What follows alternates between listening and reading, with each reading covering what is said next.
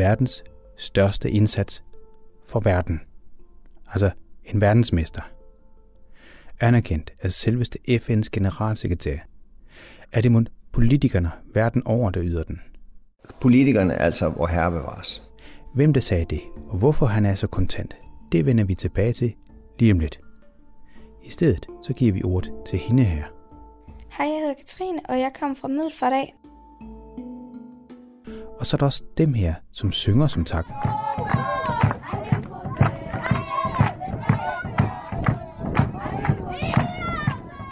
Er der en sammenhæng mellem pigen fra Middelfart, den kontante udmelding om politikerne, og så det her sydafrikanske glædeskor?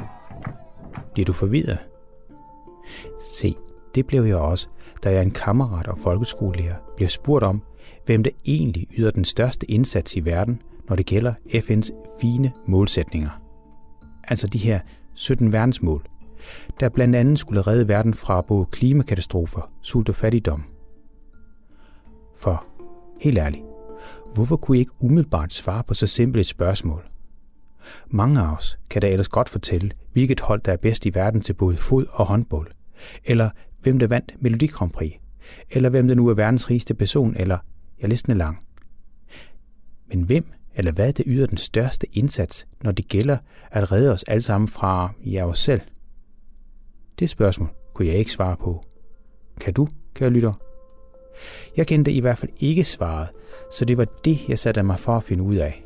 Et godt bud på en klar vinder fik jeg hos den kendte erhvervsleder og professor Lars Kolin, der dog i første omgang aflevede mit første bud på, at alverdens politikere til sammen skulle blive vores redning.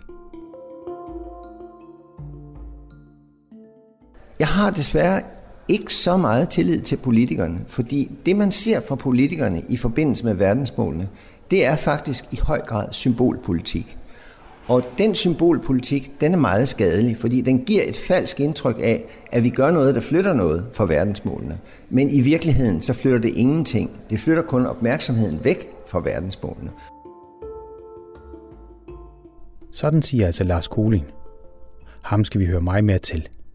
Men vi vender lige tilbage for en kort stund til Katrine fra Middelfart. For hun går tit alene langs vejene og samler skrald ind. Især plastik bliver samlet flittigt op, og hun sørger dermed for, at forureningen ikke ender i havet. Netop et bedre havmiljø er i øvrigt et af verdensmålene. Men jeg spørger pigen, hvorfor hun dog bruger sin fritid på det. Til det svarer hun. Det gør jeg efter, at jeg har set så mange folk smide skrald, og har set mange store affaldssække med mad i, og så andre ting. De skal ikke smide skrald, bare fordi at de er ikke er en skraldspand i nærheden. Altså, det, så tung er ting ikke.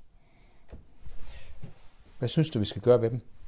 Jeg tænker, at vi skal have fået nogle flere skraldspande, men også at de selv skal have lært selv, at en dåse, den er ikke tung, eller en affaldspose, den er heller ikke tung. Så de godt kan gå 500 meter bare for at komme ind til en skraldspand. Jo jo, tænker du måske. Nu lovede udsendelsen jo at finde frem til en slags verdensmester i verdensmålene. Det er vel, mildst talt, lidt søgt at påstå, at pigen her skulle være indhaver af den titel. Bestemt. Og så alligevel ikke. For hun er en del af en verdensomspændende organisation, du, kære lytter, kender så udmærket. For organisationen, der yder med afstand mest for verdensmålene, er meget kendt, selvom deres indsats for de 17 verdensmål netop er pinligt ukendt for de fleste af os. Det er på trods af, at organisationen, der i den her udsendelse løber med guldmedaljen, er involveret i et utal af eksempelvis flygtningelejre, helt fra Nepal til Grækenland. Det er også på trods af, at medlemmerne har ydet 1,3 milliarder, ja milliarder arbejdstimer i 170 forskellige lande. Kan du huske glædesangen i begyndelsen af udsendelsen? Lydklippet stammer fra et sydafrikansk hjem for børn uden forældre, altså et børnehjem, som havde fået doneret en pæn pose penge. De penge var indsamlet af spejderne. Og så er vi vist fremme ved FN's generalsekretær. Hello to all Scout Movement friends. Congratulations to all the young participants. FN's generalsekretær takkede i en lang tale netop spejderbevægelsen for deres indsats. En indsats, der har FN's verdensmål som, ja, mål. Han kaldte den blandt andet enestående, og hvis mere det endnu ikke er set. Ja vel ja. Den slags skal en generalsekretær, som jo diplomat vil sige. Men som du skal høre lige om lidt, så er der faktisk en del tal, der bakker op om påstanden. Lars Kolin siger ligefrem sådan her. Hvis jeg bare skal være lidt fræk, så vil jeg sige, hvis man ser på den danske udviklingsbistand, og ser, hvilken betydning har den i verden, så er den intet i forhold til den betydning, spejderbevægelsen har.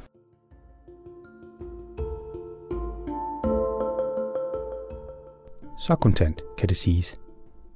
Så Katrine, der samler skrald op langs vejene, er spejder, og dermed er hun med til at få æren for at have ydt allermest for at nå FN's 17 verdensmål. Nu er det vist tiden til, at vi lader Lars Kulin, manden bag de ret bestandte citater, introducere lidt mere af sig selv. Mit navn er Lars Kulin, og øh, jeg har tre hatte på. Den ene er, at jeg er iværksætter, og jeg har faktisk startet noget over 20 virksomheder. Og, øh, og i lige for tiden, der, der driver jeg, eller jeg er med til at drive øh, otte af dem. Øh, den anden hat, det er, at jeg øh, er bestyrelsesformand, og det vil sige, at jeg arbejder med, øh, med store virksomheder, som, øh, som jeg hjælper enten i bestyrelsen eller som rådgiver til deres øverste ledelse. Og for tiden arbejder jeg faktisk med en af verdens allerstørste virksomheder på en total omstilling af dem. Og øh, det tredje, jeg gør, det er, at jeg øh, øh, prøver at skrive bøger og udvikle den, øh, den tankegang, som jeg nu øh, altså prøver at dele de erfaringer, som jeg har lært med øh, andre. Og, øh, og i den forbindelse så er jeg faktisk også øh, professor i sådan noget ledelse i Kina, og øh, jeg er også adjungeret professor herhjemme. Så alt i alt, det bliver til en hel masse. Så jeg har travlt. Og det er som mit job. Og øh, det, som jeg så øh, laver i min fritid, det er spejderarbejdet. Og, øh, og der har jeg det øh, meget øh, fantastiske job i spejderarbejdet. Det alt er jo frivilligt. Og det er, at jeg er formand for det, der hedder The World Scout Foundation. Og det kan man godt sige, det er en slags, det er sådan firmaet bag ved den globale spejderbevægelse. Begge køn, alle lande, alle religioner, alle raser.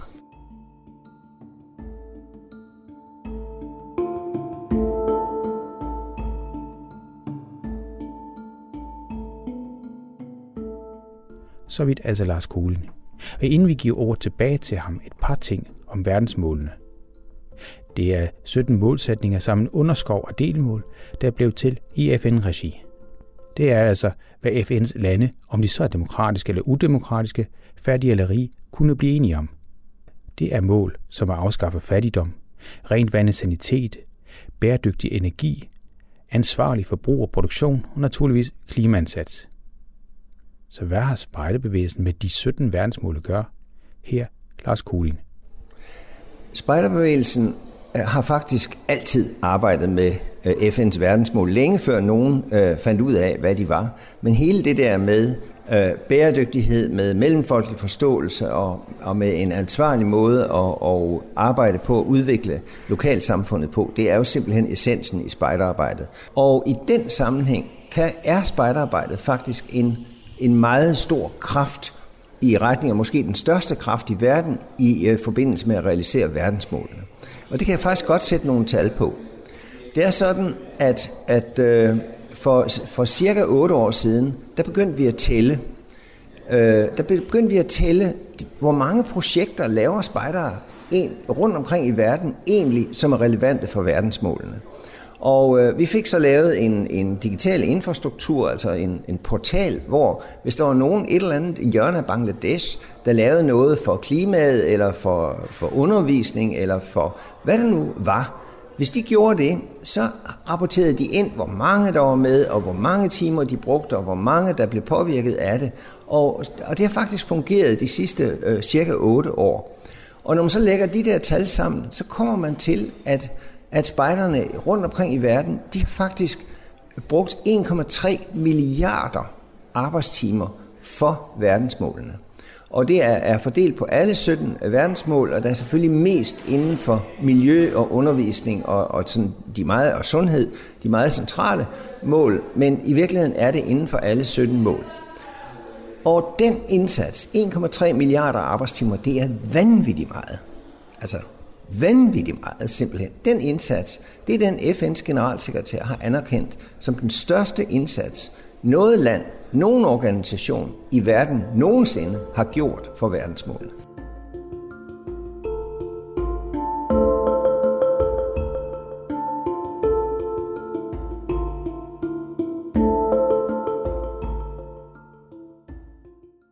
Sådan forklarer altså erhvervsleder, iværksætter, forfatter og professor Lars Kolin. Lidt research bag en skærm viser der også en lang imponerende liste over indsatser. For eksempel var spejderne på pletten efter jordskæld i Nepal. Og i USA hjælper spejderne de få syriske flygtninge, landet har sluppet ind – som du kan høre de amerikanske nyhedsindslag her i baggrunden. Troop 1532 huddled around a roaring campfire in a Colorado state park. Boy Scouts and outdoor activities are synonymous. Have been long. Tyrkiske spejder hjælper til flygtningelejre nær den syriske grænse. Og måske endnu mere imponerende, så hjælper tyrkiske og græske spejder i fællesskab flygtninge i en græsk flygtningelejr. Altså alt imens deres landsledere i Tyrkiet og Grækenland ser hinanden som dødsfjender. Listen over spejdernes indsats er nærmest uendelig. Men hvordan kan det så være, at der er så få, der kender til den indsats? Til det svarer Lars og Det er jo sådan, at det, det er jo mere interessant at, høre om Boris Johnson og, og, og Donald Trump og, og, øh, og, og mage til idioter, øh, i, i enhver sammenhæng, herunder verdensmåls sammenhæng. Man kan ikke finde nogen, der er øh, i for tiden er værre. Ja, det er måske Putin, der er værre end det. Men dem er de jo altså mere interessant at høre om, og det er, at, at der er der er, er cirka 30 det, de, de der 1,2 milliarder øh, arbejdstimer, eller 1,3 milliarder arbejdstimer, de leverede cirka 30 millioner unge mennesker, og, øh, og de, er, de, har, de har gennemført cirka 7 millioner projekter i 1,6 millioner steder i verden, altså i Brøndby Øster, Brøndby Øster og Brøndby, jeg ved ikke hvad, alle mulige steder, 1,6 millioner steder i verden har man lavet projekter, og der har altså været cirka 30 millioner i gang med det, og de har så brugt 1,3 milliarder arbejdstimer. Det er jo ikke noget, som øh, nogen, noget medie gider at skrive om.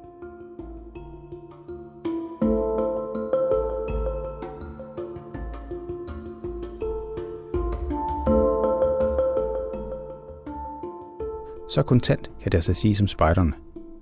Lars Kulins CV er lang. Meget lang. Han var blandt andet koncernchef for William Demong Holding AS, som ejer høreapparatvirksomheden Uticon. Desuden er han, som du tidligere har hørt, professor i ledelse, har skrevet mange bøger, der er oversat til mange sprog, selv kinesisk og russisk. Med andre ord, så har han altså fingeren på pulsen, altså erhvervslivets puls. Netop erhvervslivet er for tiden langt frem i skoene, når det gælder bæredygtige principper. I hvert fald på papiret. Blandt andet har vi hørt Lego lancere sine første bæredygtige klodser, der er produceret af sukkerrør. Og Lego har investeret over 6 milliarder danske kroner i to havvindmølleparker. Så hvis vi nu for en stund ser væk fra spejlebevægelsen, hvordan ser det ud med FN's 17 verdensmål, når det gælder virksomheder? Eller er strømmen af artikler om virksomheder, der gør noget, bare gammel vin på nye flasker? Til det svarer Lars Koling. Der er, der er en del øh, virksomheder, som har forstået det. Der er også mange virksomheder, som ikke har forstået, at, at øh, verdensmålene er en kæmpe chance for dem. Øh, hvis jeg skal tage en, en, øh, en lille virksomhed, som, som jeg nu øh, har været med til at grundlægge og, og udvikle, den hedder Impeo, den ligger over i Aarhus, og de laver noget så kedeligt som at hjælpe store virksomheder med at få styr på alle deres kontroller, interne kontroller. Altså en fødevarevirksomhed, de skal jo virkelig have tjek på, at, at råvarerne bliver kontrolleret, og alt bliver gjort rigtigt osv. osv. Så virksomheder i dag, de har bunker af interne kontroller. Og, øh, og den der virksomhed, den kunne jo opfatte sig på to forskellige måder. Den kan sige, at vi sælger et stykke smart software, og det tjener vi penge på. Sådan kunne den jo godt se sig selv. Det gør den ikke. Det den gør i stedet for, det er at sige, vi er i virkeligheden med til at hjælpe alle virksomheder med at holde, hvad de lover. Og det er jo den, der er jo et verdensmål, der drejer sig om en, en, en velfungerende infrastruktur, erhvervsstruktur osv., som, som handler ansvarligt og alt det der. Og i virkeligheden så gør, yder de et kæmpe bidrag. Selvom det kun er 12 medarbejdere, men de yder et kæmpe bidrag, fordi en lang række store virksomheder bruger deres systemer og har dermed bedre, bedre kontrol med, at de holder, hvad de lover. Så, så i virkeligheden kan de sige, at vi er bare et lille softwarefirma. De kan også sige, at vi er med til at realisere verdensmål, verdensmål nummer, øh, hvad det så hedder. Så det kan vi gøre. Øh, et, en anden virksomhed, som jeg også er meget engageret i, den har jeg dog ikke været med til at starte, det er Jakob Jensen Design. Alle kender jo det smarte B&O-design. Det var jo Jakob Jensen, der lavede de første 243 produkter for B&O, så, så vi kan altså noget. Og øh, vi kan se vores virksomhed, som sælger vi bare designtimer til enhver, der vil købe dem, og det tjener vi så penge på. Er det sådan, vi ser vores virksomhed? Eller er vi i virkeligheden en del af ansvarlig produktion og forbrug? Fordi hvis vi designer produkter, som holder længere, som folk er mere glade for, øh, og som i øvrigt er bæredygtigt øh, fremstillet. Hvis vi gør det, så kan vi jo i den grad bidrage til, en, et, en, øh, i øvrigt bliver folk så glade, men vi kan altså bidrage til et ansvarligt forbrug og produktion. Og, og der, det kommer til at ske for alle virksomheder, at de efterhånden finder ud af at finde sig en plads i verdensmålene. Og, øh, og jeg må sige, for, for de virksomheder, som er cirka 8, jeg er engageret i, der har det for dem været et kæmpe løft, at de har sagt, jamen okay, der er noget indhold, men der er også en sammenhæng. Og det er den sammenhæng, så der kan vi se, at vi hører til der i verdensmålene. Og, øh, og det giver mening for medarbejderne i, hvad de gør. Det er med til at sætte en strategisk retning øh, for virksomheden, og selvfølgelig er det der også med til at give dem en PR-fordel, naturligvis. Og det synes jeg der bare er helt rimeligt, at de folk, der går foran, de får en fordel ud af det. Vil det sige, at verdensmålene faktisk er, kan bruges som strategisk øh, redskab til udvikling af virksomheder? I, I bund og grund tror jeg, at en, en, øh, eller er det faktisk min erfaring, at en virksomhed, som ikke er i stand til at placere sig på et punkt, hvor den kan sige, vi gør faktisk noget positivt for samfundet, og noget positivt for samfundet, det er altså, det er jo verdensmålene. Øh, så enkelt er det. Hvis man ikke kan sige, at vi gør noget positivt for samfundet, så får man tiltagende vanskeligheder. Så, og hvis man kan sige, at grunden til, at vi gør det det her, og vi gør det på den her måde, det er, at vi bidrager til verdensmålene på den her måde, så kan man sige, så har man måske en god følelse, men det er ikke det vigtigste. Det vigtigste er, at man tjener flere penge. Fordi det er virksomheder, som forbrugerne eller samarbejdspartnerne kan se er meningsfulde. Det er dem, de gerne vil handle med. Og det er også dem, hvor de bedste medarbejdere gerne vil være ansat. Så, så der er alt mulig grund. Jeg vil sige, der er ingen anden, anden strategi end verdensmålene. Det er den eneste strategi, der er relevant i dag.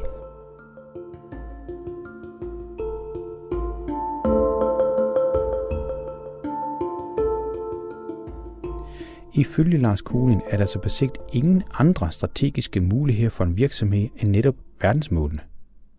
Både når det gælder spejderne og erhvervslivet, ser der ud til at være en proces i gang. En proces, der begynder med at spørge sig selv, hvad man allerede gør for at få kloden på ret køl igen. Og så sidenhen bruge det som vejviser til, hvad der skal gøres i fremtiden. For det er jo lidt brutalt sagt fint, at både spejder og virksomheder allerede gør meget for de 17 verdensmål. Men vi ved jo alle sammen, at det er langt fra nok. At der skal ydes meget mere, end vi tidligere har gjort. At vi alle sammen skal i sving. Så derfor spørger jeg om det her. Men hvis du skulle sådan sætte ord på, hvad den enkelte kan gøre, altså øh, måske også melde sig ind i spejderbevægelsen, men, men hvad den enkelte kan gøre, vil du så sige i forhold til verdensmålene? Vi kan alle sammen gøre noget. Og, øh, og, og, og øh, selvfølgelig skal vi spise mindre kød, selvfølgelig skal vi flyve øh, noget mindre, end, end, vi skal i hvert fald kun flyve, når det er nødvendigt, osv. osv.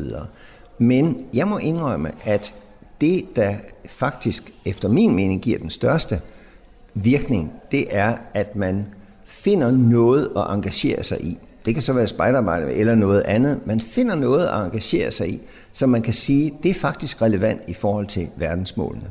Og der er det jo, det er jo, det er jo fint at engagere sig i spejderarbejde, men det er jo også fint at engagere sig i Naturfredningsforeningen eller eller øh, den lokale fodboldklub, fordi man, den kan bruges, den inkluderer jo øh, folk, og dermed så er den igen relevant for verdensmålene. Så det allervigtigste, man gør, man gør, det er at engagere sig.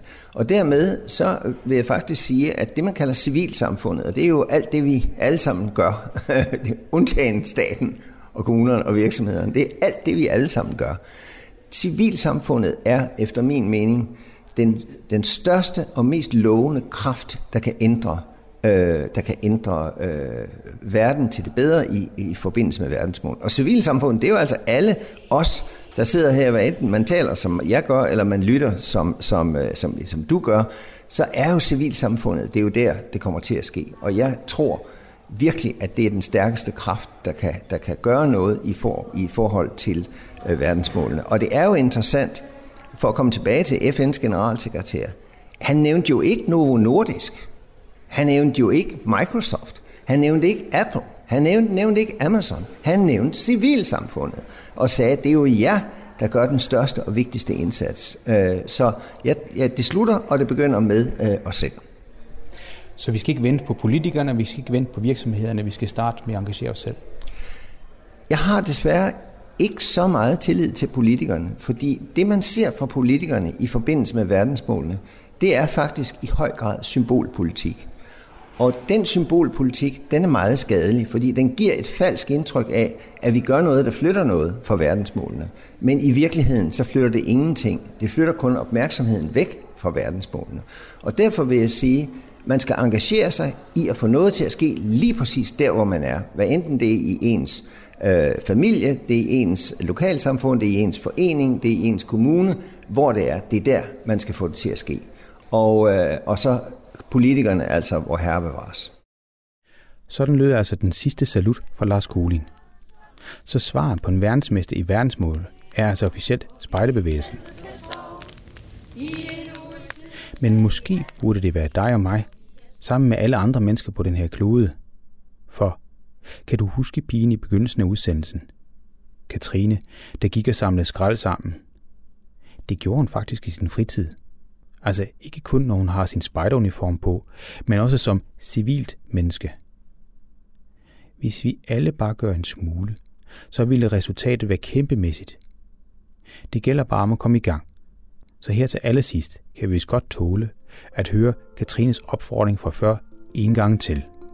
Jeg tænker, at vi skal have fået nogle flere skraldespande, men også at de selv skal have lært selv, at en dåse, den er ikke tung, eller en affaldspose, den er heller ikke tung. Så de godt kan gå 500 meter bare for at komme ind til en skraldespand.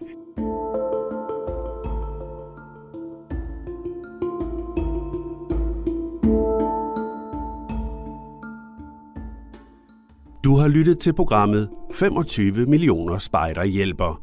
En ukendt kæmpe indsats. Du kan genhøre udsendelsen her på hjemmesiden stemmerfraverden.dk. Altså stemmerforverden.dk skrevet ud i en kø.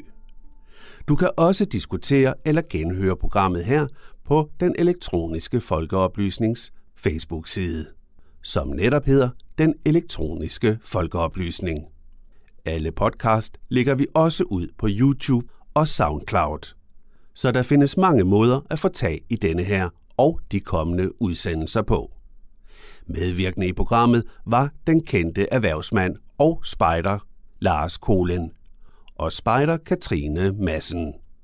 Desuden har du hørt FN's generalsekretær rose spejdernes indsats som noget helt særligt. Journalisten bag udsendelsen hedder Jan Simmen. Det er Radio Mælkebøtten, der har produceret hele herligheden. Projektet er bevilget af CISU og er en del af Frame Voice Report under EU. Netop EU finansierer størstedelen af projektet her. Her til sidst vil jeg opfordre jer til at besøge vores tidligere nævnte hjemmeside stemmerfraverden.dk. På hjemmesiden vil du blandt meget andet kunne finde det fulde interview og links hen til mange andre gode steder. Mit navn er Kim Matar Bundgaard, og jeg siger hermed tak for denne gang og på genhør næste gang.